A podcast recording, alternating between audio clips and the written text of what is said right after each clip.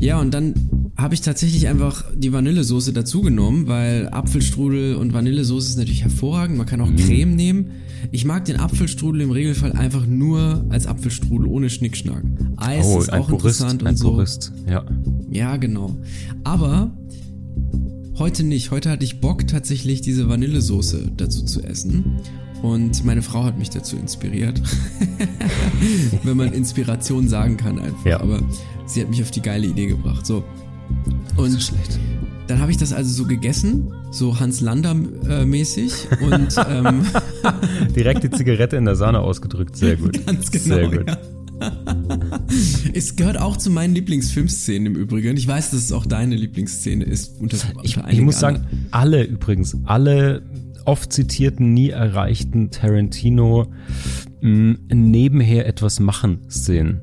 Ja. Äh, Christoph Walz ist in Django auch in der Bar und zapft sich dieses Bier und er streicht oh, mit ja. diesem Holzschaber den Schaum ah, vom Bier und so. Das ist wunderbar. alles so filigran mh, durchchoreografiert. Ich weiß immer nicht, ob es an ihm liegt, weil das auch in anderen Filmen stattfindet, ob er das so so einbläut oder ob die Schauspieler das auch einfach so drauf haben. Ich weiß es nicht, aber das sieht immer ganz, ganz fein aus. Ja.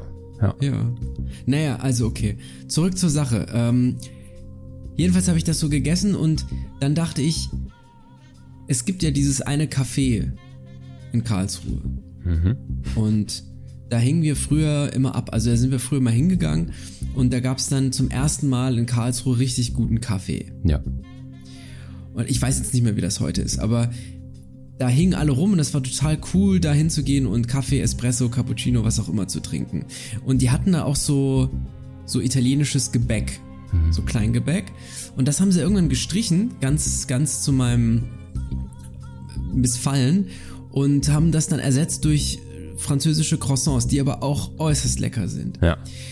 Und dann fing das so an, dass die Leute nicht mehr wegen des Kaffees hin sind, sondern vor allem wegen der Croissants die natürlich ganz hervorragend geschmeckt haben, aber ja, und wenn man dann eben da so saß und sein Espresso getrunken hat und den Leuten zugeguckt hat, dann hat man plötzlich festgestellt, dass sich da so was formiert, dass da was zusammenkommt, dass es ein gemeinsames Ritual einerseits ist, dahin zu gehen, dass das eigene Erleben in dieser Gruppe von Menschen, die man nicht kennt, die aber aus der eigenen Perspektive vermeintlich das gleiche erleben, dass das etwas mit einem macht und dass das eine gewisse Zugehörigkeit schafft. Nämlich beispielsweise als Gruppe derjenigen Coolen, die sich dann eben bei diesem Café ein Espresso rauslassen oder von mir aus auch ein, ja. ein, Hörnchen reinziehen oder ein Croissant oder was ja. auch immer eine Aber dass das Gebäck Materialisierung. Ist, schwer getroffen. Ja, eine Materialisierung ja. einer eine Nische. Ich weiß nicht, ob es eine Subkultur ist in dem in dem Fall, aber es materialisiert sich was, eine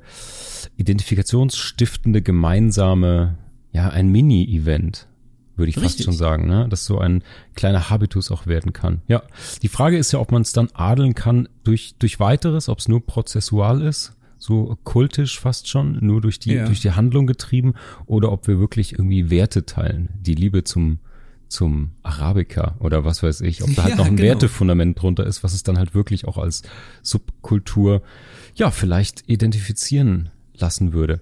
Ein geiler, eine geile Brücke hier in das Thema der heutigen Folge. Weil die Fugis werden sich erinnern, letzte Woche hatten wir einen fantastischen Gast, Professor Dr. Markus S. Kleiner, und wir sind bis über beide Ohren, würde ich sagen, im Pop verschwunden. Ähm, für fantastische ganz, 90 Minuten. Toller ja. Gast.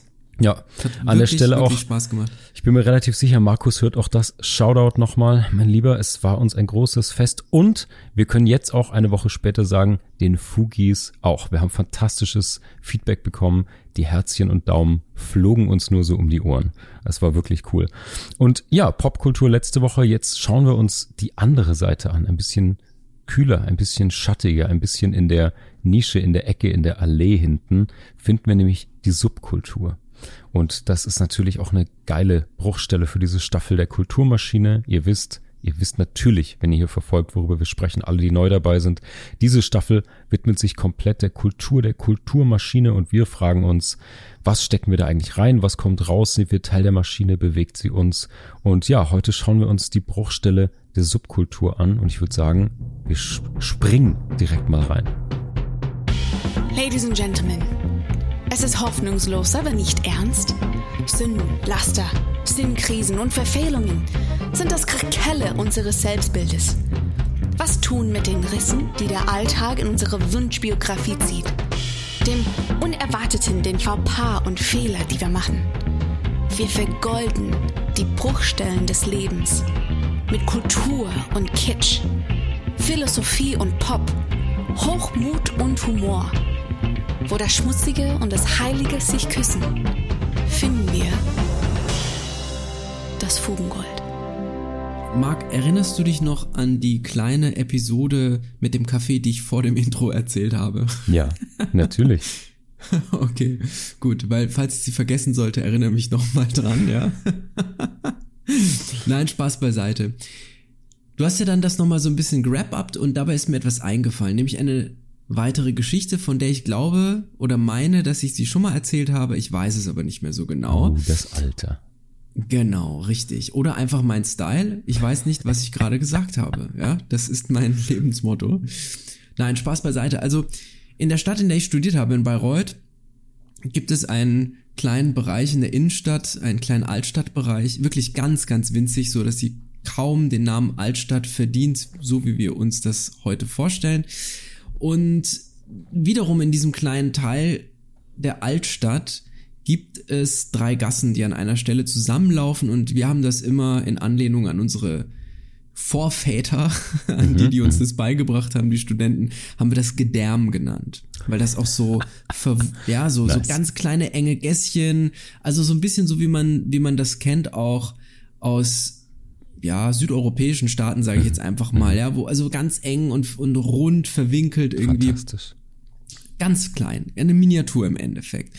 Und in der Mitte, da wo diese drei Straßen und Gässchen viel mehr zusammengelaufen sind, stand so ein Baum einfach. Ja, und du kennst ja diese eingesperrten Bäume, die haben dann unten so ein Gitter. Ich weiß jetzt nicht ja. den, ja, die korrekte ja, Bezeichnung dafür, aber das sieht man so in jeder deutschen Stadt zumindest. Da haben die so, dass die Wurzeln nicht aus dem Boden schießen, so ein Gitter irgendwie. Oder vielleicht ist es auch für was anderes, ich weiß es nicht. Jedenfalls haben in diesen Gässchen ganz, ganz viele Studenten gewohnt, weil das jetzt auch nicht so die die teuersten Wohnungen waren, vielleicht auch nicht die besten, aber die charmantesten mitunter. Okay. Und da war man eben in Bayreuth, weil nicht viel los war, ganz oft in, auf irgendwelchen WG-Partys und im Sommer ja, da gab's ja auch keine großen Veranstaltungen oder sonst was. Also immer mal wieder vielleicht ein Unifest oder so, das war dann toll, aber so in der Regel ist es ja nicht so wie in der Großstadt, wo du irgendwie jeden Tag was Cooles machen kannst, ja. sondern es war halt einfach nichts los. Und dementsprechend gab's super viele WG-Partys, was ganz toll war. Und dann war man eben in, in diesen Wohnungen unterwegs auch als Student selbst hat das gemacht, was Studenten eben so tun. Und im Sommer fing das eben an, dass zwei oder drei dieser WGs, ich weiß gar nicht mehr genau, einfach unten dann zum Abendessen so eine Bank rausgestellt haben und ja. Stühle und so alles so ein bisschen, wie man halt was gefunden hat und haben dann da Abend gegessen zusammen. Und also, man muss dazu sagen, das war so im Jahr 2006, 2007 um mhm. den Dreh. Und dann ging das immer so weiter. Dann haben das natürlich andere beobachtet und, und sind dann dazugekommen und man kannte sich ja sowieso. Und das wurde größer und größer und größer. Und irgendwann haben dann die Leute angefangen, ihre Freunde und Freundinnen mitzubringen, Bekannte und, und, und. Und dann war eben da so ein Straßenfest geboren. Einfach aus diesem ja, aus diesem einmal Tisch rausstellen, kommen wir essen zusammen abends, es wird so ein kleines Ritual draus, das wird immer größer und größer, es spricht sich rum und das hieß dann Baumfest. Hm. Einfach. Und dann war das wirklich einmal im Jahr, war das ein großes Straßenfest, bis dann irgendwann wirklich auch mit Bühne und Musik und richtig Veranstaltung, hat echt nur noch der Eintritt gefehlt im Endeffekt, ne? Dann, dann, ähm, ja, war das sozusagen ja, eine eigene, eine eigene kleine Subkultur. So. Ja. Und das finde ich ganz wichtig, denn es ist natürlich die Frage, genauso wie beim Kaffee, kann man das Subkultur nennen? Hier ist mehr Ritus dabei, hier ist mehr kollektive Hingabe dabei, mehr gemeinschaftsstiftendes Element dabei, aber ist es deswegen schon gleich eine Subkultur? Denn ich glaube, und da folge ich jetzt ein bisschen Markus aus der letzten Folge, es ist immer schwierig oder vielleicht nicht so gut, Sachen in so Begriffsgefängnisse einzupressen sozusagen, mhm, mhm, also Begriffe da einzusperren. Wenn man sich dem mal so sich ja so orbital nähert, sage ich mal, in Kreisbewegungen, dann ist es doch so, wenn wir jetzt über Subkultur sprechen, meinen wir sowas wie Punks, Gothics, Skater hat man früher gesagt. Mhm. Was haben wir noch? Mettler, Junkies vielleicht sogar, ja, Drogen spielen Kraft, ja auch irgendwie eine Rolle. Ja, Popper, ja, natürlich, klar. No, also irgendwas ganz Wichtiges habe ich jetzt vergessen. Was habe ich vergessen, Marc? Es gibt doch noch irgendeine ganz bekannte Subkultur, die ich jetzt irgendwie außen vor gelassen habe. Hippies zum es Beispiel. Gibt, es gibt ja rasend viele, mein Lieber, da werden wir nachher noch reingehen, wenn wir unsere ganzen äh, unsere Subkulturbiografie durchgehen. Natürlich. Richtig. Natürlich. Müssen wir nachher unbedingt auch nochmal machen. Ja, ja. Also, das ist, glaube ich, das, was man so landläufig drunter versteht, wenn man Subkultur meint. Mhm. Und ich glaube, dass dieser Begriff aber seit dem Baumfest spätestens viel, viel ja, ausdifferenzierter ist, ja. diffiziler geworden ist. Und wenn ich jetzt so mit meinen ersten drei Google-Suchergebnissen richtig lag, dann gibt es die Forschung und diesen Begriff zur Subkultur etwa seit den 40er, 50er Jahren. Mhm. Da können wir nachher auch nochmal hingucken und beschreibt vor allem eine bestimmte Form von Jugendkultur. Ja, das passt das ja ganz gut mit dem, mit dem, was, was Markus auch erzählt hat, letzte Folge, wo sich so 50er, Ende der 50er mit Rock'n'Roll und sowas dann auch diese Popkultur rausgeschält hat. Ähm, ja. ja, als, als Nebenstrom dazu sozusagen, ja. Genau. Und oftmals definieren wir Subkultur ja auch oder wir nehmen sozusagen als Parameter auch mit hinein, dass es eine bestimmte Form von Gegenbewegung oder Eskapismus ist, mhm. was auch irgendwie eine Gegenbewegung wäre, die sich aber halt auf ein anderes Ziel richtet. Und das frage ich mich dann immer. Ist so eine Subkultur nicht auch abhängig davon, ob sie ein bestimmtes Ziel hat? Und das meine ich wortwörtlich, ein mhm. bestimmtes Ziel. Mhm. Nämlich zum Beispiel sich sozial aus dem Großen und Ganzen, aus dem Gesamtsystem zu exkludieren. Wenn auch nur scheinbar tatsächlich. Das kann man ja in so introvertierten Subkulturen wie der Gothic-Kultur zum Beispiel ein bisschen mhm, mh. nachvollziehen. Meine ich. Ich lasse mich da gerne korrigieren. Ich kenne ein paar Gothics, aber das ist schon eine Weile her und ich würde mich jetzt da überhaupt nicht als Experte oder so bezeichnen. Also ich würde mich sowieso nicht als Experte für irgendwas bezeichnen, aber außer vielleicht für das Baumfest. aber ja. oder für regen Alkohol und Rauchkonsum, aber sonst eigentlich nicht. Insofern, dieser Begriff ist schon wieder ganz, ganz schwierig. Und ich glaube, da müssen wir einfach genau hingucken, denn mich würde zum Beispiel auch interessieren, ob man diesen Begriff nicht auch anwenden kann auf ganz alte Menschen. So 70, 80 plus. Also 70 ist ja heute nun auch wirklich nicht mehr alt, aber sagen wir mal 80 plus. Gibt es da eine Subkultur derjenigen, ja, so in Altersheimen beispielsweise oder, mhm, mhm oder mhm. vielleicht in, in Nationen, Ländern, Kulturen, in denen das Leben viel mehr auf der Straße stattfindet. Ja, also ich denke da jetzt so mit einem Augenzwinkern an die Buhl-Kultur der älteren Herren und vielleicht ja. auch Damen. Ich kenne eigentlich das Klischee, dass das es eher Herren sind, aber äh, aus Frankreich beispielsweise, ja. Also gibt es so etwas und was ist das für eine Subkultur und wie lässt sie sich überhaupt fassen? Das fände ich total spannend. Das finde ich ganz cool. Das ist natürlich, äh, was uns beide geprägt hat in der Jugend, diese extreme frankophile ältere Herrensubkultur. Ich erinnere mich auch an Lehrer, die dann alte Autos mit gelben umgerüsteten Scheinwerfern fuhren und so. Ja, das ist, genau. das fände ich, das ist eine geile Frage. Gibt es bei Menschen über Mitte 30 noch Subkulturen? Machen wir es noch größer, Menschen über 60. Gibt es da mhm. noch Subkulturen? Gibt es da noch die, die, keine Ahnung, Herbie Hancock Ultras oder sonst was? Das ist ziemlich, ja. ziemlich geile Frage. Ja. Aber lass uns mal, ich habe zwei Sachen, an die ich anknüpfen will. Zum einen, du hast, ohne es zu wissen, und das fiel mir während das Intro rollte ein, du hast natürlich ein sensationelles Beispiel aus der Pop- und Subkultur aufgemacht mit Hans Landers Apfelstrudel.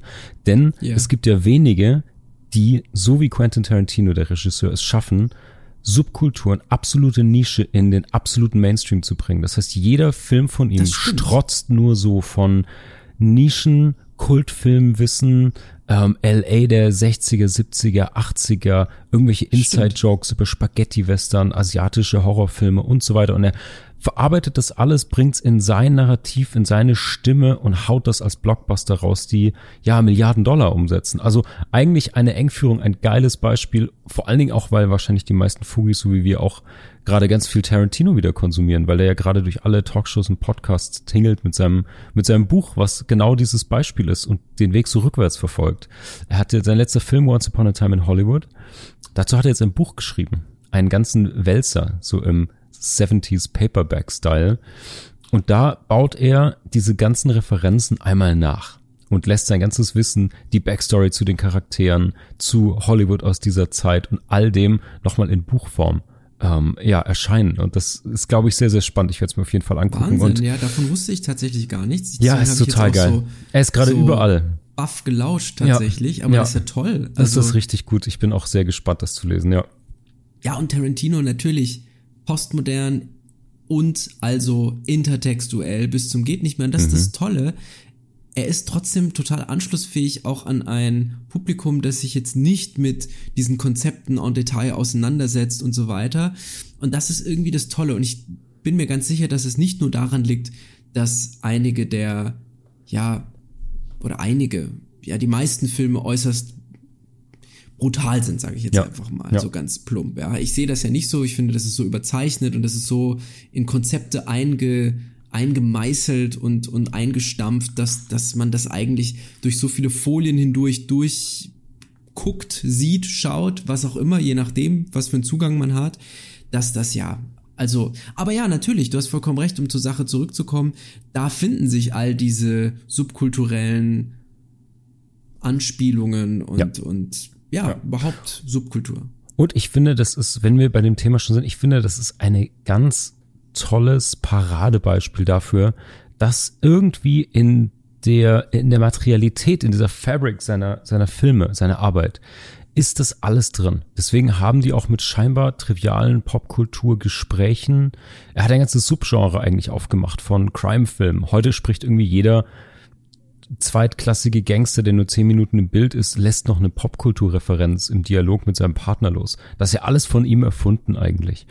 Und yeah. ich finde auch gerade das Plakativste, diese Gewalt nämlich, da spricht auch in einem Interview mega spannend drüber, wie er die durchgeboxt hat. Gegen Miramax, gegen Weinstein damals sogar. Der meinte, ey, Reservoir Dogs schon wäre ein super anschlussfähiger Film für jede Zielgruppe gewesen. Lass diese Folterszene mit dem abgeschnittenen Ohr raus. Hat er nicht gemacht. Was? Nein. Ja, ja, hat, ja, hat er natürlich nicht gemacht, aber ich kann mir auch vorstellen, keinen anderen Regisseur, der heute mit dieser Brutalität auch so viel Mainstream machen würde. Und ich glaube, das liegt auch daran, dass er das aus einer Tradition macht und aus so einer narrativen ähm, Herleitung. So, wenn er ja. natürlich irgendwie Hitler in Stücke schießt oder ja. Mansons Crew absolut brutal die Köpfe einschlagen schlagen lässt, dann ist das ein Aufbau von zweieinhalb Stunden Film dahin. Und deswegen ist es eben nicht stumpf und brutal, sondern es ist die Katharsis, die auch extra literweise Kunstblut braucht, auch bei Django oder sowas. Ne? Also ja, er baut ja. ja immer dahin und das ist, ja, da steckt die Subkultur irgendwie auch drin.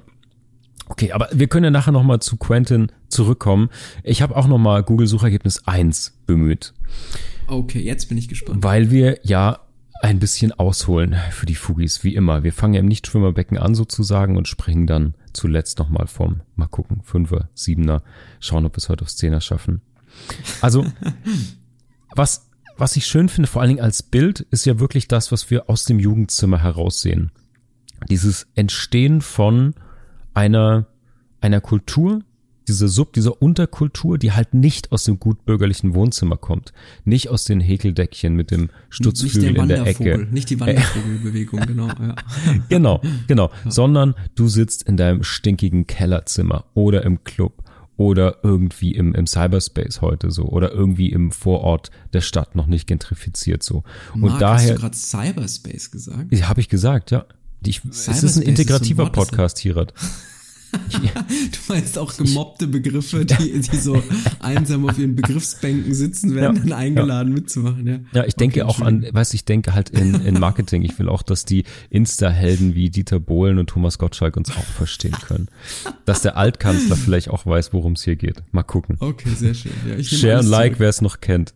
Ähm, genau, und dann, dann diese Entstehung finde ich schon mal geil, weil du sagtest vorhin, gibt es denn was Verbindendes? Und meine Erfahrung oder meine Einschätzung nach braucht eine Subkultur zu Beginn vor allen Dingen Distinktion. Ob man einen, einen Wertefundus hat, den man teilen kann und dem man nacheifert, das können wir mal prüfen. Das können wir nachher mal so ein bisschen abklopfen. Verschiedene Subkulturen, die wir kennen, die drehen sich vielleicht um Aktivitäten oder sowas, aber ich glaube gar nicht, dass die immer eine gewisse Tiefe haben müssen. Wie der Evergreen yeah. Punk zum Beispiel hat ja. ja jetzt keine Philosophie, ist ja gerade die, die Ablehnung. Und ich glaube, die Distinktion ist ja, das, die, die absolute Fackel, die in der ersten Reihe läuft, um so eine Subkultur anschlussfähig zu machen. Ja. Und dann ist natürlich das, was du auch schon gesagt hast. Es geht halt darum, dass du mit Subkulturen eine Gruppe findest oder vereinst, die erheblich abweicht von der Mehrheitskultur, am besten sogar konfliktet. Gerade wenn du Teenager bist, dann sucht man ja auch diese Distinktion mit aller Gewalt. Da sollte man mhm. dann so mhm. äh, 70er Jahre Rockstar-mäßig auch mal einen Röhrenfernseher aus dem Hotelzimmer werfen, damit das so ein bisschen in Fahrt kommt, Sehr nicht schön. wahr? Das heißt, hier geht's um Normen, Einstellungen, Verhaltensweisen. Und für mich ganz interessant aus meiner ehemaligen Werber- und immer noch Marketingbrille ist natürlich, das Kauf- und Konsumverhalten dabei, weil auch Subkulturen, das muss man heute sagen, sind natürlich sehr, sehr oft komplett durchinszeniert und durchchoreografiert. Also die Konsumchoreografie ist sozusagen schon mit angelegt, weil du hast ja da ja. diese typische Peer Group ähm, Formation, in die du es dann auch vermarkten kannst. Von den Early Adopters bis es dann irgendwie die, ja, was weiß ich, H&M Kollabo gibt, wo das T-Shirt dann mit so zwei mit so zwei ähm, Mehrzwecknadeln, dass der Ärmel noch dran gemacht ist und dann bist du total Avril Lavigne Punk sozusagen. Ja. Ja, ja, und es gab noch eine Zeit lang diese Metal-Shirts einfach, die oh, wir ja. früher einfach so uns, was heißt einfach so, die wir uns im Katalog bestellen mussten. Es ja. war gar nicht so einfach. Ja. Und Stimmt. die dann plötzlich bei H&M dann da irgendwie. Und ich weiß noch, da hatten ganz viele Schüler plötzlich Iron Maiden Shirts ja. und ich habe die immer gefragt so, boah, krass, geil und so, was Iron Maiden? Hä, was? Ach so, ja, ja nee, kenne ich nicht. Ja, ja. Auch das ist in Ordnung an der Stelle, Scheiße. will ich sagen. Man muss jetzt nicht ja. in, in die, die äh, weißen alten Zismann aus dem Fenster gelehnten Ellenbogen fetten Mods-Mentalität reinkommen. Ramons T-Shirt. Kennst du einen Song überhaupt? Nee, es ist in Ordnung. Das ist auch grauenvoll. Es hat, es das hat eine, eigentlich ist es ja der größte, es ist ja fast der größte, die größte Adelung, der größte Siegeszug, ne, dass du irgendwie dich als Jugendliche zusammenschließt, den Logo verpasst, so geile Musik machst, dass du zu der glühenden Speerspitze einer Subkultur wirst, die sich über Jahre hinweg durch die Gesellschaft bohrt und dann eben nicht nur Mainstream ankommt, sondern sogar auf der Kleiderstange von einem Konzern. Und dass dann die Kids heute, 50 Jahre später, es immer noch gut finden und diese Vibes ja irgendwie noch da sind. Also auch wenn die jetzt Sid Vicious nicht kennen oder keine Ahnung, egal welchen Song nicht kennen, dass sie spüren, boah, irgendwie, weißt du, es, es vibriert ja noch so ein bisschen. Vielleicht ist das auch mal ein romantischer Blick auf Rock und Punk und Pop, aber ich glaube schon, dass das noch ein bisschen, ja, nachvibriert, so ein bisschen, ja. Das ist interessant. Also, natürlich muss man festhalten, dass zu, ja, zur Subkultur im Regelfall ich hätte nämlich noch eine, eine, einen Punkt, den ich gerne diskutieren würde, mhm. der da, glaube ich, mit vielerlei, ja, wie soll ich sagen, Rastern, die wir haben, bricht. Aber im Regelfall gibt es ja in Subkulturen eine bestimmte Mode und sie ist oft auf Musik zurückzuführen und es wird eine bestimmte Sprache verwendet. Mhm. Du hast schon genannt, es gibt auch noch andere Einflussfaktoren, sowas wie Protest beispielsweise oder überhaupt Devianz. Und ja, eine gewisse Distinktion, die dann schlussendlich mit all diesen Symbolen und Umgangsweisen und äh, ja, mit dem Habitus und so weiter ja erreicht werden soll. Und mhm. ich glaube aber, dass es zum Beispiel eine ganz andere Gruppe gibt, innerhalb der Subkultur, nämlich beispielsweise, und jetzt fängt es schon an, in großen Anführungsstrichen, die Gamer, beziehungsweise früher der Nerd, der nicht unbedingt Gamer sein muss, aber ja. eine Zeit lang wurde Nerd und Gaming, glaube ich, synonym verwendet, einfach, ja, gerade so in den 90ern oder Ende der 90er Jahre. Und ich glaube, wenn man sich das so anguckt, ich komme zu dem Schluss zumindest, dass man immer die historische Genese dieser Subkultur erstmal sich angucken muss. Man nimmt also Subkultur als Arbeitsbegriff, guckt sich die historische Genese an und dann überlegt man, ob man das in eine Subkulturdefinition aus der jeweiligen wissenschaftlichen Disziplin packen kann. Es gibt ja verschiedene Ansätze aus der Soziologie, aus der Kulturanthropologie, es gibt sie aus der Psychologie und so weiter, aber was echt viele gemeinsam haben, ist eben, dass sie vor allem sich Jugendkultur anschauen. Ich glaube, das liegt daran, dass eben dieser Ursprung in der Chicagoer Schule in den 30er Jahren waren es. Es waren mhm. die 30er, genau, nicht die 40er, 50er. Okay. Wahnsinn. Das also 1930er Jahren liegt. Und dass man sich da eben ja, Jugendgangs angeguckt hat in Chicago und dann eben entdeckt hat, oh, es gibt da eigene Wert- und Normensysteme innerhalb der Gruppe, die sich eben total unterscheiden von den herrschenden gesellschaftlichen Wertvorstellungen. Und kannst du die, kannst du die beschreiben? Ich frage mich, wie eine Jugendkultur, Subkultur, Gang in den 30ern aussah.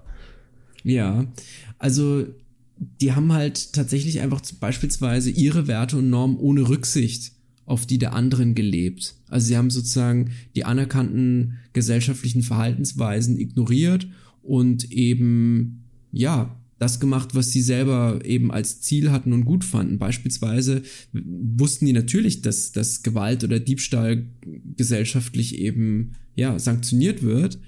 Aber wenn sie innerhalb ihrer Gruppe dafür eben Anerkennung und, und Zuspruch bekommen haben, dann war das eben handlungsleitend und nicht die Orientierung an der Norm und, und äh, an den Werten der Gesellschaft.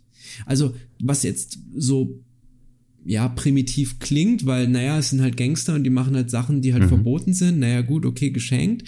Aber natürlich äh, ist es ja eine Studie, die sich dann en Detail auch diesen Sachen widmet. Da habe ich jetzt natürlich nicht ganz die genau reingeschaut, ja, ja, was da alles so in en Detail gemacht wurde. Aber interessant ist, dass eben in der gängigen Forschung immer noch die Befunde dieser Chicagoer Schule an Aktualität ja, dass sie halt kaum an Aktualität und Gültigkeit äh, ja verloren haben. Mhm, mhm, und auch heutige Straßengangs, ja, das sagt man heute ja auch gar nicht mehr so, da klickt man schon, als wäre man irgendwie über 90.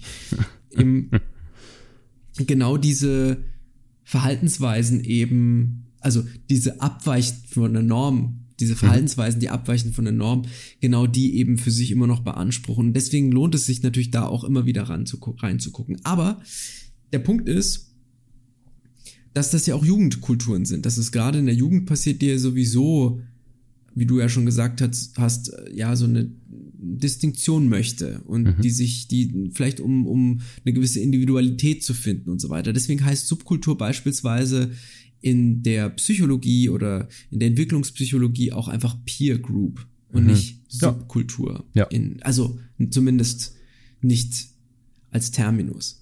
Das ist das, was ich gerade nannte auch. Das heißt im Marketing nämlich genauso. ah ja, okay. Ja. ja. genau. Also, und jetzt mal ganz kurz, Marc, ich weiß, ich, ich laber dich voll, aber Mach hör mir noch einmal kurz zu, bitte. Und zwar, was die historische Genese angeht. Ich finde die deshalb so interessant, weil ich mir nämlich überlegt habe, ich gehörte mal zu zu den Nerds, glaube ich, früher. Für eine ganz kurze Zeit. Für ein, mhm. ein zwei Schuljahre, sechste oder sieb, sechste und siebte Klasse. Ich wurde zwar nie so ganz als Nerd wahrgenommen, weil ich schon immer ein bisschen anders angezogen war. Da bricht's dann plötzlich schon. Mhm. Und weil es vom Nerd ja auch keine, keine Garderobe gab. Also es war ja nicht so, dass du wie beim Skaten sozusagen sagst, okay, es gibt eben eine bestimmte Mode, die an Marken hängt, ja, so Dickies und was wir alles letzte Folge diskutiert haben. Mhm. Und die kommt eigentlich aus einem ganz anderen Milieu, aber sie wird eben benutzt, weil sie für das, was man macht, besonders passend ist, weil es beispielsweise sehr robuste Kleidung ist beim Skaten und weil es eben auch so dieses Arbeiterklasse-Anti-Ding ausdrückt. Mhm. Das gab es beim Nerd nicht. Also jetzt kann man natürlich ganz, wenn man ganz frech ist, sagen, naja, was ist denn typische Nerdkleidung? Naja, so diese Wollpullis, die, diese Oma-Wollpullis, die man zu Weihnachten geschenkt kriegt, die mhm. keiner will, so, dieses, dieses Klischee. Dann so Hemden, wo dann so die Stifte drin stecken und weißes, weiße Tennissocken und Sandalen vielleicht noch. Also sowas so abgegriffen, maximal unsexy, weil sitzt die ganze Zeit vorm PC ja, eine eckige große Brille vielleicht noch und so verzauselte, fettige Haare. Mhm, und so, so mhm. entweder erwachsen dann mit Gelb, Nikotingelb oder noch jünger mit äh, ja, Pizza-Fett verklebt. Die Finger. Also, das, das kann man sich jetzt nicht so, das kann man nicht so gut nachstellen. Also, ja. Und da finde ich es interessant, weil ich gehörte zu dieser Gruppe, war aber immer anders angezogen. Die wussten aber, okay, der spielt ganz viel Computer und so. Und dann war ich da aber relativ schnell auch wieder raus. Ich habe dann zwar immer weiter gezockt, das tue ich bis heute auch noch, aber mhm.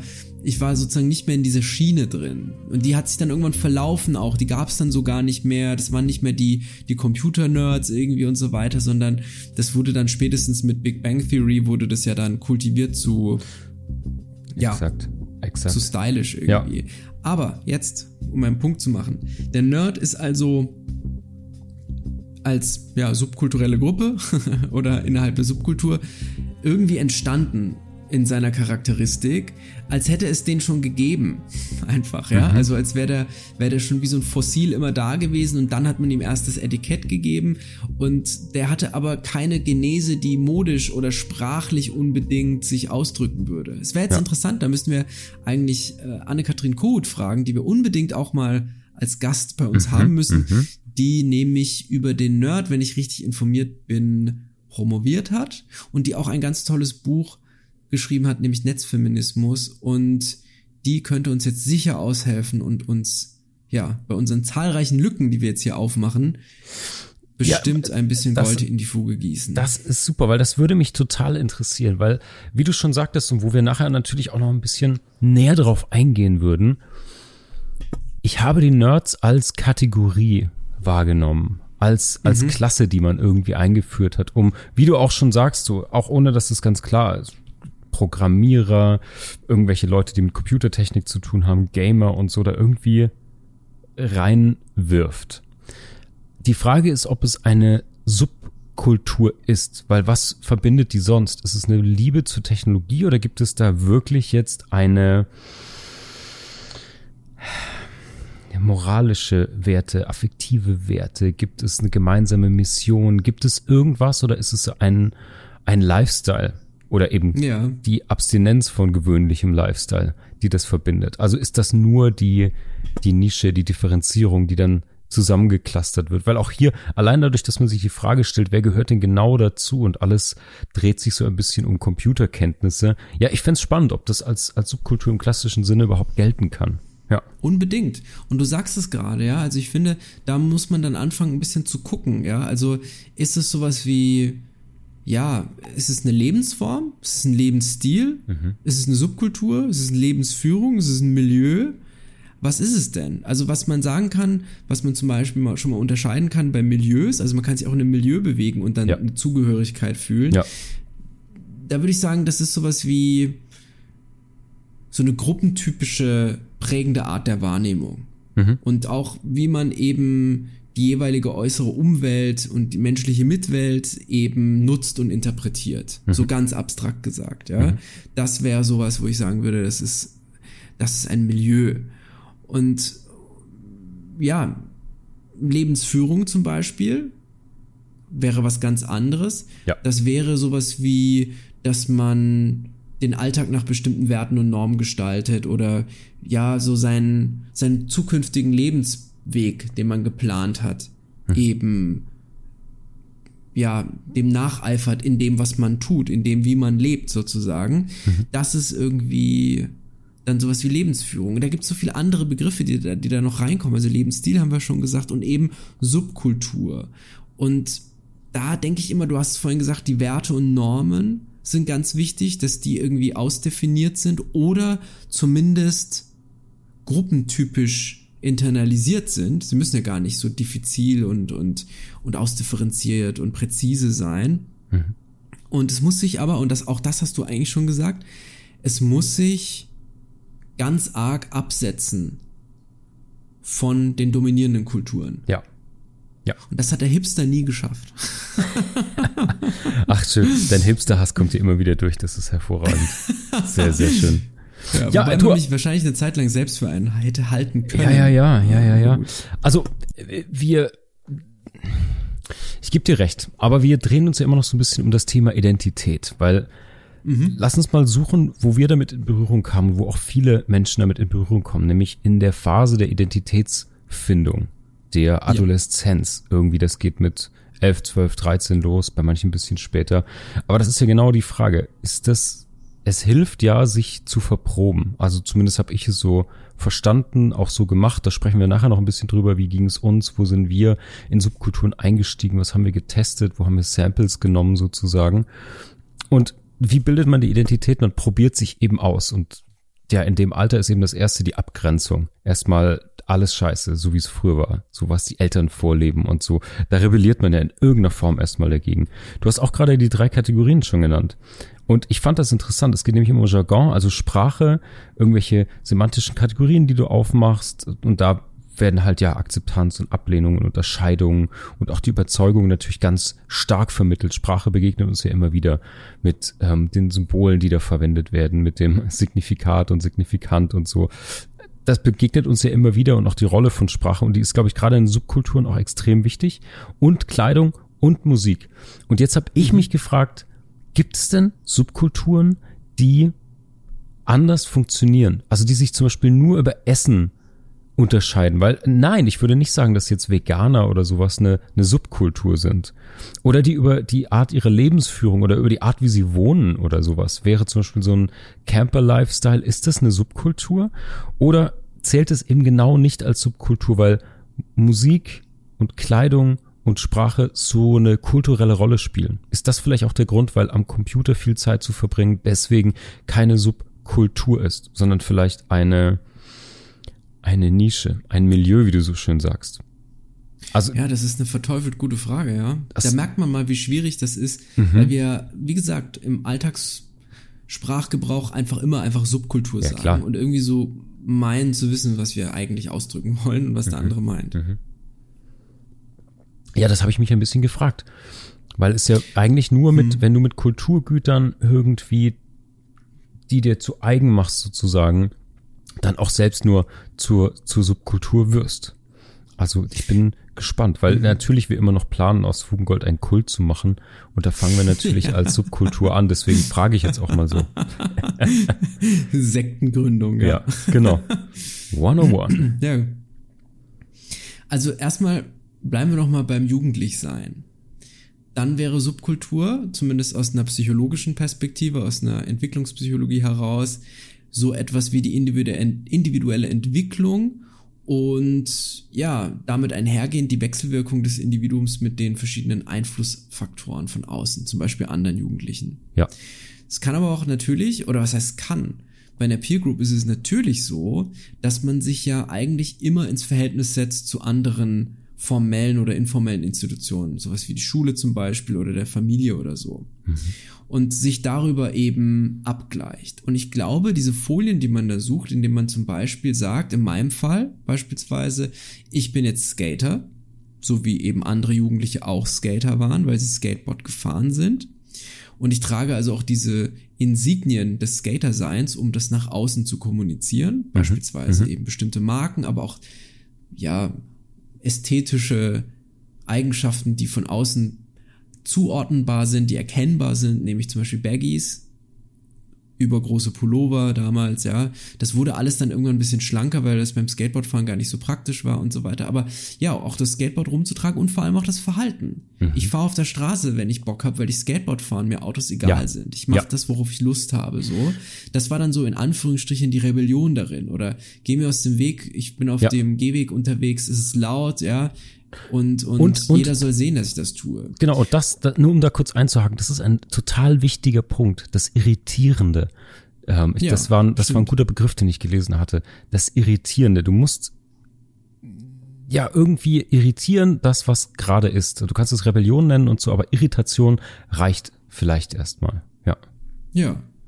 Ja, richtig. Und das Spannende ist, ich finde, dass sich in diesen Folien als Subkultur, die man da benutzt, um sich zu entdecken und sich abzugleichen eben zu verschiedenen Institutionen, dass man da immer Elemente aus der Kindheit findet, also dass da immer eine, eine Beziehung zur Kindheit noch mit vibriert. Bei mir war es das Skateboard, weil ich tatsächlich hätte ja auch, hätte ja auch zum Beispiel Inline-Skater werden können oder, oder BMXler oder keine Ahnung, ich hätte ja auch in einen Sportverein gehen können und dann Skifahren ja. oder was weiß ich, ja. Also das ist natürlich offen, aber es war eben das Skateboard, weil ich als Kind, das weiß ich noch, in der, in der Grundschule, aber auch im Kindergarten unglaublich gerne auf diesem Rollbrett, wie es damals hieß, ja, also so ja. haben das die Eltern genannt, ja, also, wobei meine Eltern waren schon cool immer, die haben schon Skateboard gesagt, aber so, da saß ich halt gerne drauf und äh, ich saß zwar auch gerne auf dem Fahrrad, aber eben nicht so gerne, das war mir zu konform tatsächlich. Mhm, mhm.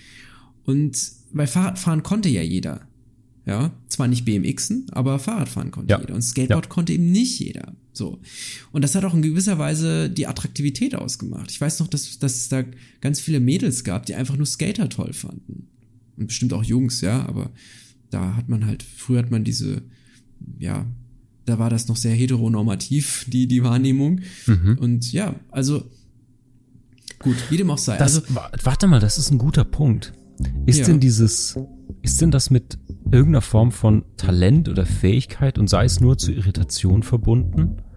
Dass die wertgeschätzt werden muss? Nein, überhaupt Subkulturen.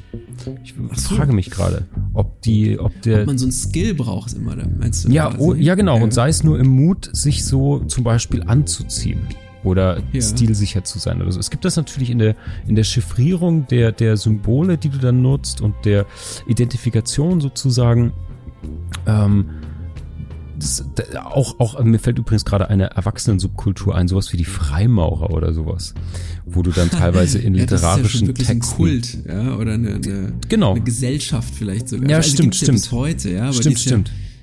Ja, ja, aber die arbeiten da dann auch mit mehr, so ob das Narrativ das die Gruppe ausmacht ja. oder ob die Gruppe selbst sozusagen ihre ihre ja ihren, ihren Mythos zur Gruppe gemacht hat oder mhm. umgekehrt. Ne? Mhm. Also. Mhm. Ja, ja, ja, stimmt, stimmt, stimmt, stimmt. Guter Punkt. Ja, naja, das, das fiel mir nur gerade ein. ja, aber da bringst du mich auf eine Idee. Wir haben ja vorhin gefragt, ob es 60 plus Subkulturen gibt, sowas wie so Kleingarten das gibt's ja tatsächlich, mhm. dass dann die Leute irgendwie in ihren Parzellen sitzen, was ich ja, das ist ja für mich der absolute Horror, ja. Also, das, ich betrink mich gern mal in so einer Laube, aber das war's dann auch schon. Das ja, auch hier, mögen, auch für mich ja. keine Subkultur. Hm. Keine Subkultur. In den Swingerclub zu gehen wäre ja auch keine Subkultur. Nur weil du bestimmte Orte aufsuchst. Es muss ja mit einem Ritus verbunden sein, würde ich jetzt mal naja, sagen. Aber da gibt's ja, das ist ja alles so total mit den Gartenzwergen und, und, ja gut, auch wenn das jetzt keine Gartenzwerge sind, aber dieses, diese, das ist ja durchdrungen von unglaublich vielen Auflagen, was man darf und mhm. was nicht. Mhm. Und, und diese ganze Scheiße mit den Fahnen, ich verstehe ja sowieso ja. nicht, warum man sich irgendwo eine Fahne hinmacht. Das ist so lächerlich. Ja, du brauchst auch so ein Starter-Set. Du brauchst eine geschmacklose Badehose, einen Anglerhut, ein paar Crocs eine Holzkohlegrill und, eine, und eine Fahne oder so ein Scheiß, ja. Sehr schön, ja. Ja, also das Regionales verstehe ich ja noch irgendwie, aber es, das, schon das finde ich nicht toll. Aber gut, okay, geschenkt. Gehen wir ja. zurück. Also lassen wir es einfach. Ich weiß es nicht. Da kann man, das kann man vielleicht mal abklopfen. Vielleicht können uns die Fugis da ein bisschen Rückmeldung geben. Sehr gute Frage. Ja, welche Erwachsenen-Subkulturen kennt ihr? Vielleicht gehört ihr denen sogar an und könnt uns sagen, welche Werte, welche Normen, welche, ja, äh, Zeichen und Symbole da dazugehören. Das finde ich ziemlich gut. Ja. Und um noch ein bisschen deiner Frage nachzuspüren, was den Skill angeht, also vielleicht kann man sozusagen als Ziel haben, in dieser Subkultur ein Skill zu erlernen, um sozusagen ein Defizit wieder in den Griff zu kriegen. Ich kann mir zum Beispiel vorstellen, wenn die Peer Group auf das individuelle Gruppenmitglied positiv einwirkt, dann kann das ja auch durchaus verstärkend positive Effekte haben. Mhm. Mhm. Nämlich beispielsweise, dass man sich besonders, ja, einer Sache besonders widmet, nämlich zum Beispiel dem, ja, dem Wissen aneignen über etwas, Musik zum Beispiel, mhm. oder dass man sich viel mit Sprache auseinandersetzt und dann später ja auch auf die von der Rezipientenseite auf die Produ Produzentenseite geht. Ja. Das ist ja oft ein Narrativ gerade bei ja so, so Künstlern wie Haftbefehl oder so, ja, die eigentlich aus disharmonischen Verhältnissen kommen mhm. und dann aber sozusagen das hinkriegen über die über ihren Soziolekt sozusagen über den Einsatz der Sprache und so weiter, das ist ein Skill im Endeffekt eben ja erfolgreich zu werden. Ja. dazu sein, dazu kurzer Querverweis. Ja. Unser Gast der letzten Woche hat ein fantastisches Format dazu. Äh, das packe ich in die Show Notes. Da hat er zusammen mit einem YouTube-Channel analysiert der Hip-Hop-Texte, unter anderem auch von Hafti. Und da geht es genau um diese Soziolekte und die Aufschlüsselung derer. Sehr schön. Sehr, sehr schön. Ja. Ja, also gut, ich meine nur, man kann ja auch sagen, beispielsweise, wenn man aus einer Familie kommt, die eben unvollständig ist, muss ja gar nicht defizitär sein im Sinne von, dass es irgendwie Probleme gibt, sondern wenn man zum Beispiel, ja, einen alleinerziehenden Vater oder eine alleinerziehende Mutter hatte oder Stiefeltern beispielsweise oder, oder, oder, dann kann es ja auch sein, dass man sozusagen versucht, über die soziale Folie, die man sich sucht, da was in den Griff zu bekommen und dann auch in den Griff kriegt tatsächlich. Mhm. Oder dass es zum Beispiel ganz oft irgendwie ein fehlendes Geschwisterchen ist beispielsweise, dass man sucht und darüber eben ja, dann in der jeweiligen Peer Group einen Ersatz findet zum Beispiel. Und, und was ich ganz spannend finde, ist, dass aber auch in diesen, in diesen Peer Groups immer so ein Konformitätsdruck drin steckt. Gerade in benannten Beispielen. Also dieses in die Peer Group gehen, in die Subkultur gehen, ist ganz oft davon gekennzeichnet, dass es in dieser Peer Group auch einen Druck gibt, konform zu sein wiederum. Mhm, mh. Das mag jetzt vielleicht ja paradox klingen, aber naja, also wenn man jetzt zum Beispiel als Peer Group die Sozialisation der Problemfamilie oder zumindest Elemente davon übernimmt, mhm. dann gibt es einen Konformitätsdruck. Weil ja. wenn das sozusagen, ja, und da sind wir dann dabei. Also dann, dann gibt es also auch Werte und Normen der Subkultur, die mit dem Gesamtsystem oder mit der über drüber liegenden Kultur sozusagen, ja, einheitlich sein können, die sich decken können, die kongruent sind letztlich. Das ist ein und sehr guter das Punkt. kann neue Probleme äh, verursachen. Ja. ja. Ja, 100% ist ein sehr, sehr guter Punkt. Da werde ich nämlich später drauf kommen, wenn wir darüber sprechen, ähm, wie unsere Subkulturerfahrungen waren. Und da ja. ist ein ganz großer Schlüssel. Wollen wir das nicht gleich mal machen eigentlich? Ach komm, wir gehen da mal direkt rein, oder? Ja. Ähm, Sonst wir vergessen wir es am Ende und machen es wieder nicht. Ja, das so ist wohl Die wahr. anderen Dinge, die ich jetzt tatsächlich schon vergessen habe. ja, ich habe ne, ich hab bestimmt noch 78 Posts jetzt hier irgendwo unterm Studio kleben von Themen, die wir ähm, ja, ja später besprechen. Aber dann machen wir das heute nicht. Du hast ja gerade schon angekündigt, welchen Subkulturen warst du denn in deiner Adoleszenz zugehörig? Ich war tatsächlich, wie gesagt, naja, dieses Nerd-Ding, aber mhm. nur so, hm, also ich gehörte eigentlich dazu, wurde aber nur so als halb zugehörig wahrgenommen. Zumindest in meiner Wahrnehmung wiederum, okay. wer weiß.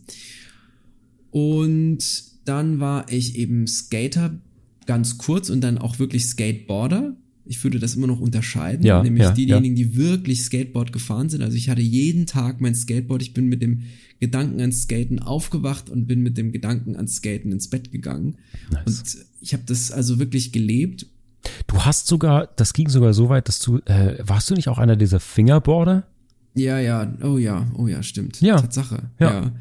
Das, ja, auch da, also das, das, die ganze Zeit, ja, also ja. ist ganz exzessiv und dann hatte ich parallel dazu auch eine Phase, wo ich Mettler war. Da war ich ganz kurz oder was ist ganz kurz, das waren auch eigentlich so zwei Jahre, auch ja so fast typischerweise angezogen, also nicht nur die Metal-Shirts und so, sondern auch mal Nietenarmband, irgendwie lange Haare ja. und und und, im Winter ein Mantel und so. Das war ein ganz krasser Bruch, das weiß ich noch, weil alle irritiert waren von diesem Skateboard-Ding irgendwie mhm. Plötzlich und parallel, aber trotzdem, da habe ich mich ja dann wieder so angezogen wie ein Skateboarder, also das war nicht nicht lupenrein, sag ich mal. Das konnte, da merkt man auch, dass man das nicht eigentlich nicht parallel fahren kann diese zwei ja, und es kommt direkt Modestile ja und es kommt ja? direkt und das wird nämlich auch Teil meiner Geschichte sein es kommt da direkt auch diese Spießigkeit rein.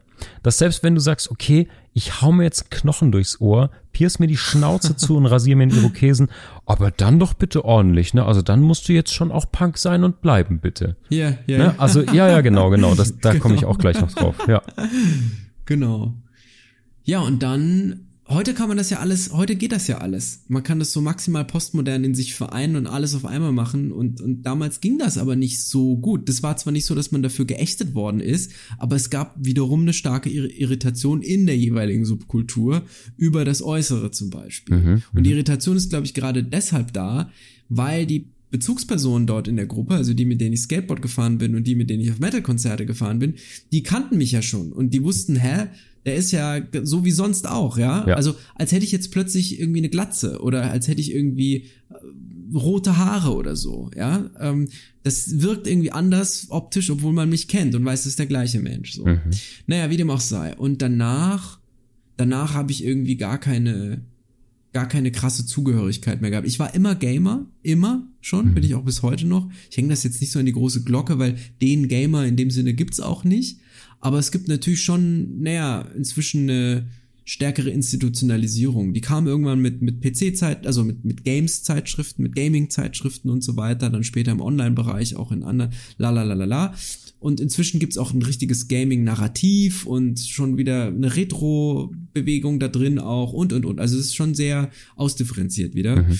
Aber da gehörte ich immer dazu und, und werde es auch immer bleiben. Aber das ist nichts, was man mir jetzt als Zugehörigkeit irgendwie dass man, wenn man, wenn man in mein, in mein Arbeitszimmer, wollte ich schon sagen, es ist eigentlich kein Arbeitszimmer in dem Sinne, dann sieht man das auch. Das mhm. sieht man an dem Rechner, der da steht. Und ja, ich habe eine Zeit lang mal aufgelegt, elektronische Musik, aber auch das war eigentlich eher so ein Studentending und nicht, ja, ich würde nicht sagen, dass diese, diese Peer Group da irgendwie gehörte. Ja. Okay. Wie war das denn bei dir, Marc? Weil ich weiß ja, aber unsere lieben Fugis noch nicht im genauen Detail. Ich weiß ja, wie das bei dir war. Und ich habe einiges mitgekriegt, aber du hast ja echt viele Sachen ausprobiert. Ja. Und was ich immer bewundert habe daran ist, dass du da auch immer voll reingegangen bist. Mhm. Du hast das nicht nur einfach die, die Kleidung genommen und hast dir das ein bisschen angeguckt, sondern du hast dich ja intensiv immer mit der jeweiligen Kultur und ihrer Geschichte und ihren, ihren Heldinnen und Helden und, und Symbolen auseinandergesetzt. Und das fand ich immer krass, weil das ja auch unglaublich viel Kapazitäten ja abverlangt. Ja, das, das stimmt. Also ich glaube, der Antrieb dafür ist wahrscheinlich wirklich das ganz große Wunsch nach Identifikation da war.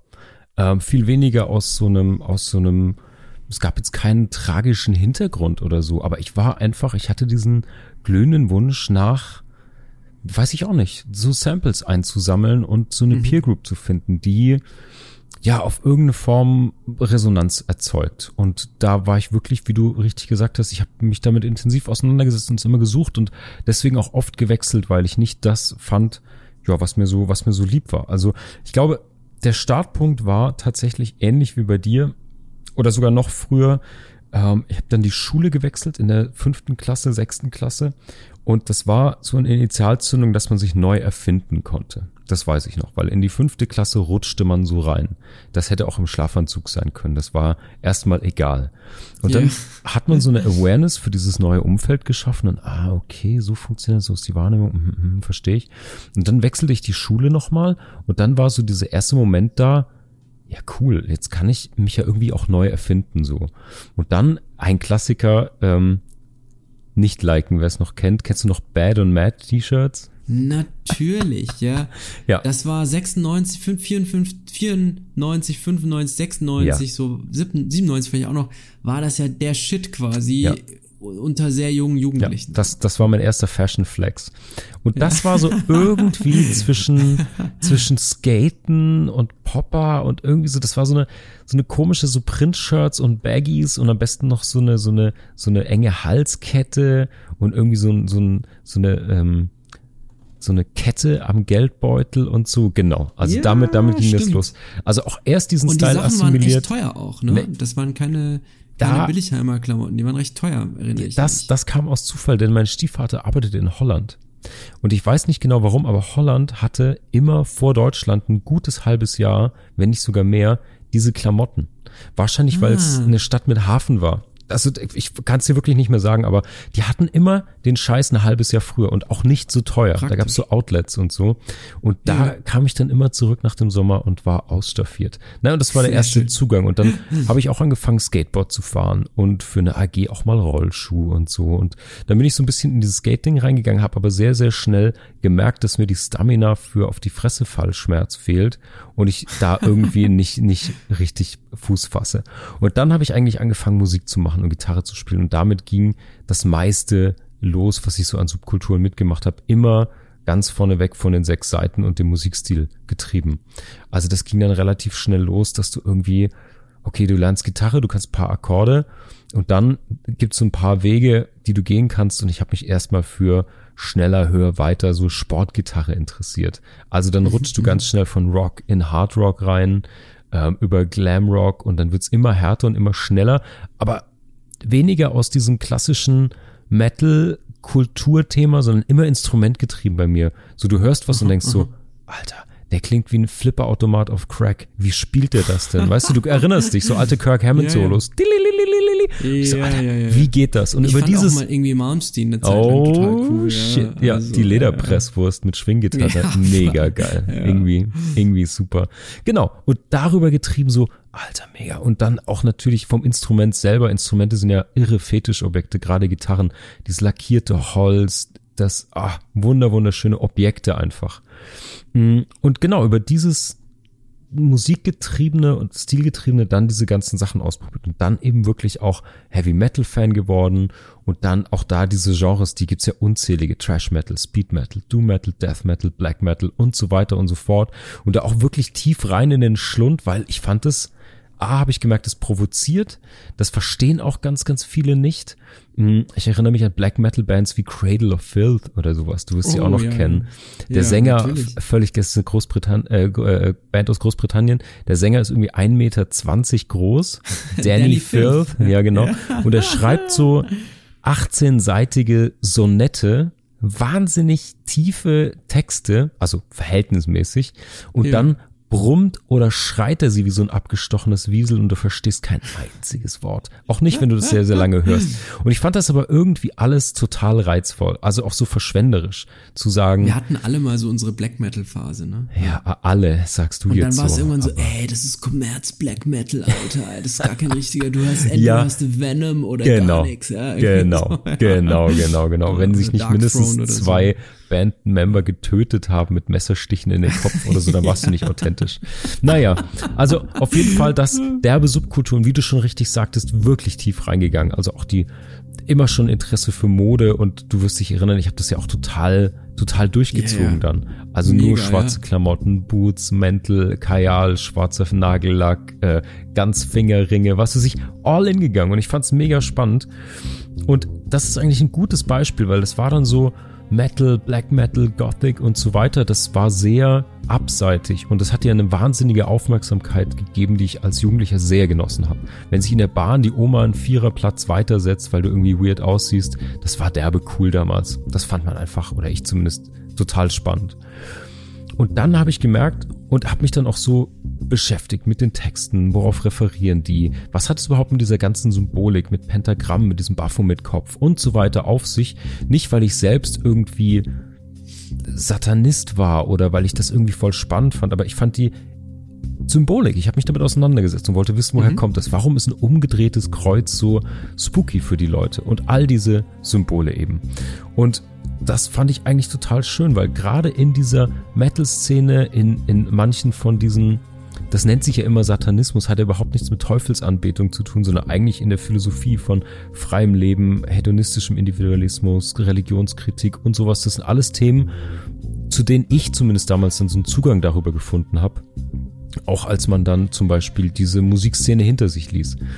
Und da war der erste Abfuck, dass diese Leute so frei wirkten und so individuell und so anders und so offen, weil es halt viel, viel um Individualismus und Freiheit ging und so. Und du dann aber merktest, wenn du auf irgendwelchen Partys warst oder so und du hattest mal eine Jeans an, dann war das ein No-Go. Also ein wahnsinnig enges, mhm. kleines Mindset wieder. Ähm, oder dann irgendwie nachts zu alten Ruinen pilgern und so. Also wirklich so eine kitschige Inszenierung von Bullshit, wo ich auch irgendwann gemeint habe, Leute, ganz ehrlich, ähm, das ist mir zu zu erste Ebene gelesen sozusagen. Das ist total, das ist wirklich ja. langweilig und fade. Und was kommt als nächstes? Wollt ihr eine Katze schlachten, ihr Schwachsinnigen? Ähm, also ja. wirklich, wirklich totaler Bullshit. Und dann da wieder einfach raus, rausgegangen natürlich und dann ganz bunt. Dann hatte ich so eine Hippie-Phase, an die wirst du dich auch noch erinnern. Ähm, auch wieder natürlich, natürlich mit der entsprechenden Musik, fucking Led Zeppelin, 70er Jahre Rock, alles Mögliche.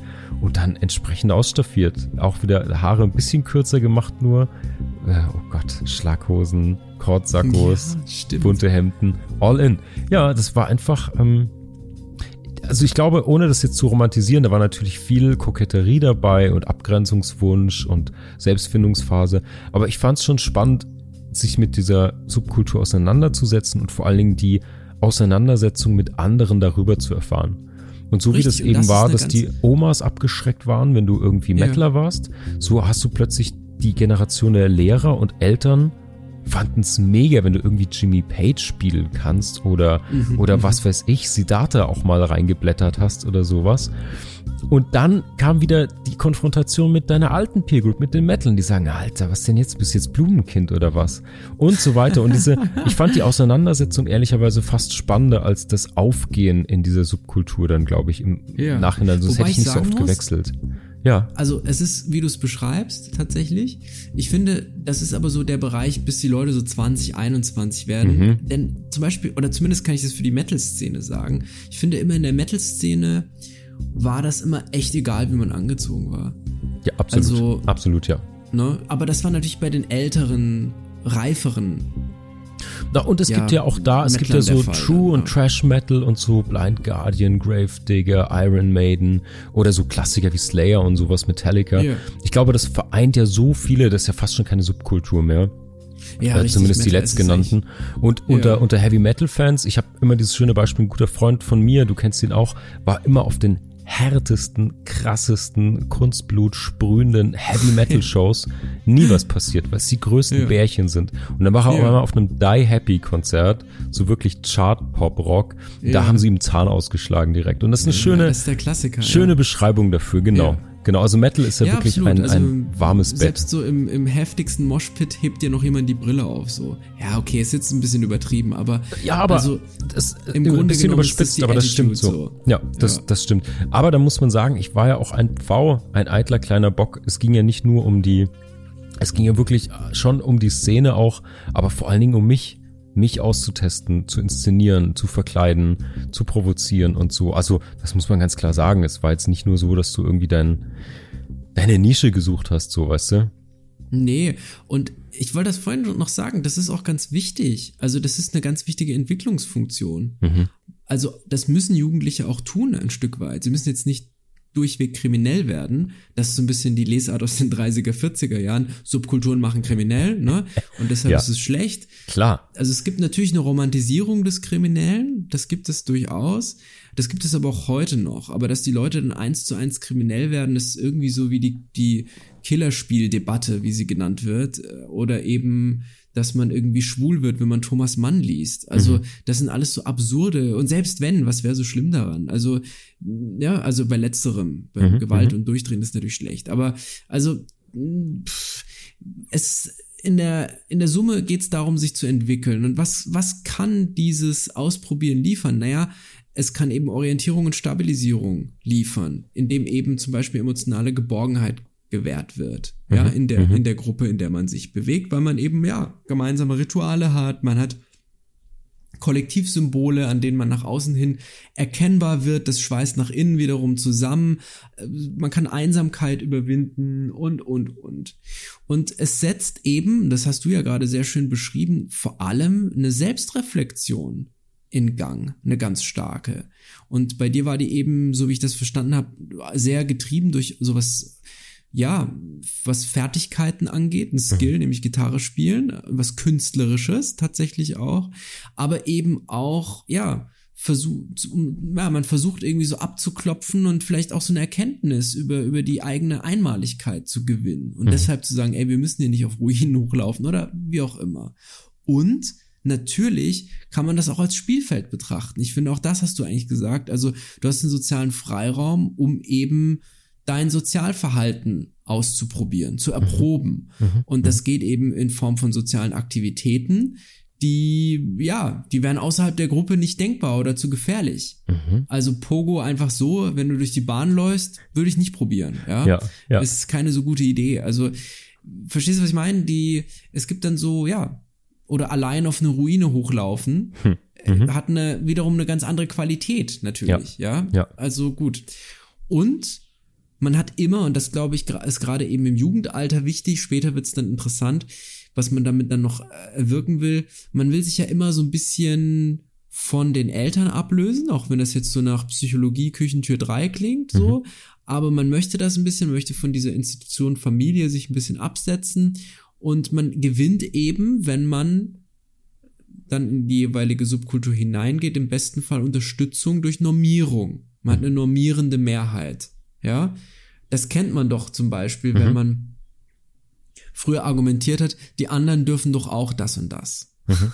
Ja. Also man hat so eine, ja, so ein, so was Normatives, auf das man rekurrieren kann. Ja, ja, und am ja, Ende Selbstdarstellung, ja, Identifikation und, und eben Identitätsfindung vor allem. Das, was man eben so in der Zeit sich wünscht oder wonach einem der Sinn steht. Und ich finde, da sind wir eigentlich fast schon so selbst in der Norm, mit der Ausnahme, dass du in allen Bereichen ganz, ganz deep rein bist. Na, wobei ich auch tatsächlich, mhm. ja, beim, beim Gaming, beim, mhm, beim, mhm. beim Skateboardfahren und aber auch äh, in dieser Metal-Thematik. Ich höre bis heute auch noch Metal. Mhm. Ich sehe halt nicht so aus. Ich, seh, ja. ich bin sogar auf das vorletzte Slayer-Konzert in Deutschland, da so kam ich von der Schule, da war ich geil. mit, mit äh, weißem Hemd und Strickpulli, weil ich einfach so auch gar geil. keine Zeit mehr hatte. Ne? Also und das hat niemanden interessiert. Ja, das war ja, scheißegal, ja, ja. Keiner hat mich schräg angeguckt oder sonst was. War einfach, als wäre hätte ich, ich hätte auch einfach, keine Ahnung, als Banane verkleidet kommen können. Ja, mhm, also, mhm. naja, gut, okay. Das ist im Jugendalter sicher nochmal ein bisschen anders. Da erfährt man dann vielleicht auch Druck, wie wir festgestellt haben, mhm, von allen mhm. möglichen Seiten. Und ja, da spielt eben sehr viel eine Rolle, eben Kleidung, ja, oder auch das Konsum- und Kaufverhalten. 100%, ja, das ist, finde ich, glaube ich, wenn man dann so ein bisschen in die krasseren, bei den Punks zum Beispiel reinschaut, die es ja so leider nicht mehr so richtig gibt. Äh, oder es, ja, in, in so exzessive Party-Subkulturen, ja, dann, ja, oder Cannabiskonsum bei, mhm. beim, mhm. im, im, im Hippie-Kult, mhm. ja. Das ist ja bis heute ein Klischee geblieben. Ja, das ist so, lange Haare, Blumen in Blumen drin und ein, so ein, so ein 70er Jahre Dübel, weißt du, so klein und fett irgendwie. Ja. Ähm, ja. ja. Naja, gut. Jugendsprache, ach, da kann man, das ist, da müssten wir so viele Fässer jetzt aufmachen und so viele. Es ja, wird zu kleinteilig dann auch, glaube ich. Es wird dann, es wird dann auch zu kleinteilig. Also genau, ich ja. fand ja, wir haben jetzt unseren Exkurs gehabt, vorher so ein bisschen einsortiert. Ich glaube, ja, also dieses anti, es muss, es muss einen Konflikt darstellen, es muss vielleicht irritieren. Ähm, die Frage ist ja eher, vielleicht können wir aus unserer Zeit noch ein bisschen ins Heute gehen. Denn das hatten wir mit Markus schon kurz und ich kann es natürlich nur beobachten. Ich bin zu alt, um Jugendkulturen mitzuerleben. Aber ich spüre, dass die sich entweder so stark fragmentieren, dass ich sie nicht mehr wahrnehme, oder so stark durchkommerzialisiert werden, dass sie eben ganz viel im digitalen Raum stattfinden und dann natürlich messbar und vermarktbar sind direkt. Hm. Ich sehe das ja. genauso, ja. Ja, da würde mich interessieren. Vielleicht haben wir Fugis, ja, unter 20 müssten die sein. Ich weiß nicht, ob wir Fugis unter 20 haben oder ob die unser Gelaber gar nicht ertragen können. Wenn wir Fugis unter 20 Jahren haben, lasst mal was rüberwachsen, was ihr gerade für eine Subkultur feiert, was bei euch so geht. Ähm, ja, lasst mal ein Gumo da und erzählt uns ein bisschen was von mhm. Subkulturen. Unbedingt. ja. Ich finde, eine Sache müssen wir noch erwähnen, weil ja, das, glaube ich, genau auch das ist, was immer unter dem Radar geblieben ist und jetzt aber eigentlich, God bless, nicht mehr unter dem Radar ist, sondern Stück für Stück an die Oberfläche geholt wird und präsent wird. Ich glaube, was man durchaus auch als Subkultur bezeichnen kann, sage ich jetzt zumindest mal so ganz vorsichtig, Google, Google 3 Suchergebnis. Google 3 Suchergebnis, ja. Satzbauer äh, um die Uhrzeitmarke ist auch schwierig, ne? Google Suchergebnis Nummer 3. Also wäre doch tatsächlich die ganze Geschle also Ausdifferenzierung von Sex und Gender. Mhm. Also Trans zum Beispiel, das ist doch eine Subkultur gewesen, die so ein bisschen unterm Radar war, weil das irgendwie, ja, innerhalb von so einem heteronormativen Diskurs hat sich da niemand so ganz genau mit auseinandergesetzt und nicht reingeguckt in die einzelnen Räume, in denen, ja, da das stattgefunden hat mhm. und und aber auch ja überhaupt das Bewusstsein für Geschlecht und für für Andersartigkeit und und so weiter. Also das ja, überhaupt schon jetzt, ne, der Begriff Andersartigkeit, ganz schön schwierig eigentlich. Aber ich glaube, dass gerade diese ganze Geschlechterthematik ganz viel Subkultur an sich dranhängen hat und dass man da eigentlich nochmal so im Einzelnen hingucken müsste, auch wie das in der Homosexualität ist beispielsweise, ja, die, die ja lange eine ganz starke Subkultur hat. Mhm, mh. Ich weiß zum Beispiel noch, das ist vielleicht auch noch ein ganz exemplarisches Beispiel. Es gab eine Kneipe in Bayreuth, die hieß Underground mhm, tatsächlich. Mhm, und das Underground war so eine Kneipe, Schrägstrich, Tanzbar, so. Mhm. Schwer, schwer zu sagen, weil es war kein Club oder sowas, aber Billardtisch, also naja. Und ein sehr guter Freund von mir, der ähm, schwul ist, der war da immer mal wieder unterwegs und es war so eine Schwulen- und Lesbenbar einfach. Und da waren zu Festspielzeiten, wie, Achtung, ich zitiere jetzt, ich zitiere jetzt meinen, meinen Kumpel, das ganze homosexuelle Wagner-Fallobst, so hat es genannt, ja. Ähm, und er ja, selber homosexuell, ganz schön krass eigentlich, ja. wo wir mal gesagt haben, boah, ey, Alter, sag das doch so nicht. Und da ging's wohl voll ab, das müssen wohl gigantisch geile Megapartys gewesen sein. Und das mhm. meine ich, da hat man so aus so einem heteronormativen Diskurs heraus da nicht reingeguckt. Da war man eben einfach nicht. Ja. Also, ja, schade eigentlich, ne? Es muss, muss wohl ziemlich crazy gewesen sein. Echt halt super viele Künstler äh, und Künstlerinnen auf einem Haufen, alle halt so in ihrem, in ihrem Kontext und so. Also mhm. da ist, wäre, glaube ich, unglaublich viel Interessantes zutage getreten, wenn man da sich das mal genauer angeguckt. Das, das finde ich auch, ich, ich, das ist auch eine Sehnsucht, nochmal solche Orte, wie auch, hat der Markus auch erzählt von dieser, von diesem legendären äh, Gasthof oder was das war, wo so viel Richtig, abging ja. damals. So Orte nochmal zu entdecken, ja, vielleicht auch zu bauen, nicht wahr? Also das ist ja immer auch die, der, der Wunsch hier in Hamburg, wenn man so ein, so ein Coworking Ort eröffnet oder so ein Studio inszeniert, dass da sowas entsteht, wo sich auch spannende Menschen treffen und so. Aber das ist ganz, ganz schwer, glaube ich, zu, zu konstruieren, zu bauen, vor allen Dingen, wenn du es wirtschaftlich betrachtest, sondern ich glaube, mhm. das kann wirklich nur, ja, im Endeffekt auch über diese Werte und ein Umbruch und eine Provokation und so ähm, funktionieren. Ja. Es muss eigentlich aus der Mitte der Gruppe kommen. Mhm. Also die mhm. Gruppe muss sich entweder das zum Ziel setzen, um ein Symbol zu platzieren, also auch ein, ein, ja, so eine Art Tempel zu bauen, sage ich jetzt mal mhm. so polemisch. Mhm. Und andererseits, ja, das kann man, glaube ich, schlecht von oben drauf stülpen, sonst, sonst wirkt das wie so ein schlechter Versuch, ne? Ja, Aber die Frage ja, ist, ob du es überhaupt anlegen kannst. Sind, ne? Bitte? Die Frage ist, ob du es überhaupt darauf anlegen kannst. Ich glaube, du kannst dich der ja, Sache stimmt. widmen und verschreiben stimmt. und Gleichgesinnte finden. Und dann gibt's vielleicht noch einen Ort, so wie bei euch eben dieser Baum im Gedärm äh, aus dem Intro. Aber ja. ja, es ist wie die Wette und damit können wir eigentlich Full Circle gehen und nochmal auf, auf Tarantino kommen, ähm, den man, ich glaube, nach diesem Gedankenexperiment einfach nochmal mehr vergöttern muss, als man sowieso schon tut, wie er es schafft, diese Subkultur, Ideen und Referenzen durch seine Sprache so zu erzählen, dass sie für alle hochrelevant sind.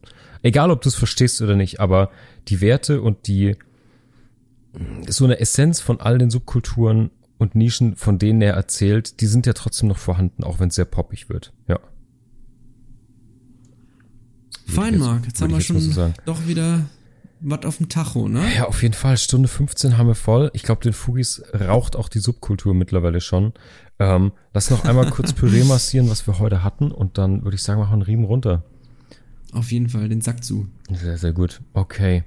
Kulturmaschine, Subkultur boah, wir sind heute richtig, heute war es auch ein wenig zerfasert, aber es kann nicht alles pures Gold sein. Es ist ein bisschen Blattgold in die Fuge gelegt heute vielleicht.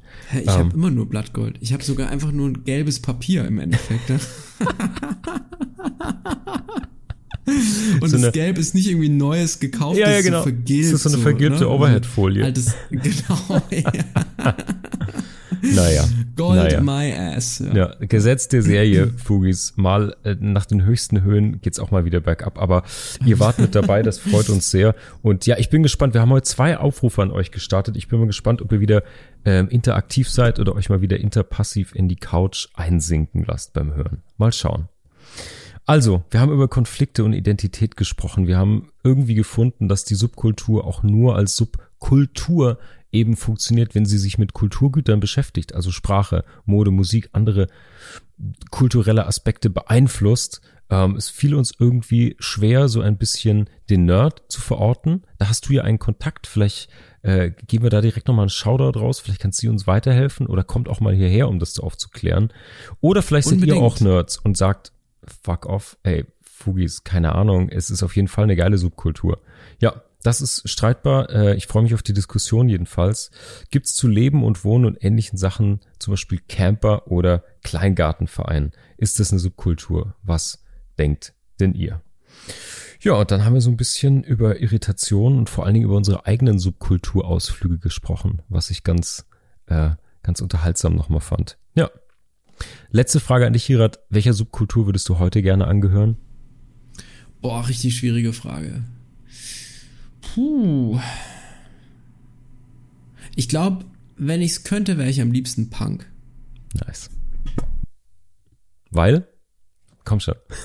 naja, also der, der, dieser Protestaspekt, der da drin ist, das Gemeinschaftsstiftende, das eigentlich Coole, die, das Gesellschaftskritische da dran und ja, auch die diese Attitude einfach, dieses ein bisschen fuck off, scheiß drauf. Das finde ich ziemlich cool, tatsächlich. Ganz gut. Ja, dann komme ich mit. Dann machen wir die, dann machen wir die Kultur- und Wissenspunk-Szene hier auf. Finde ich ganz, finde ich ganz gut.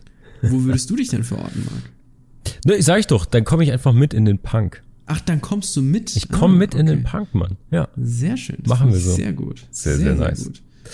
Alright, sweet people von Tarantino in den Schrebergarten. Wir freuen uns auf euer Feedback. Schön, dass ihr wieder mit dabei wart. Wenn euch das gefällt, lasst mal ein Herzchen, Daumen, Sternchen, was auch immer ihr rumliegen habt, gerade da.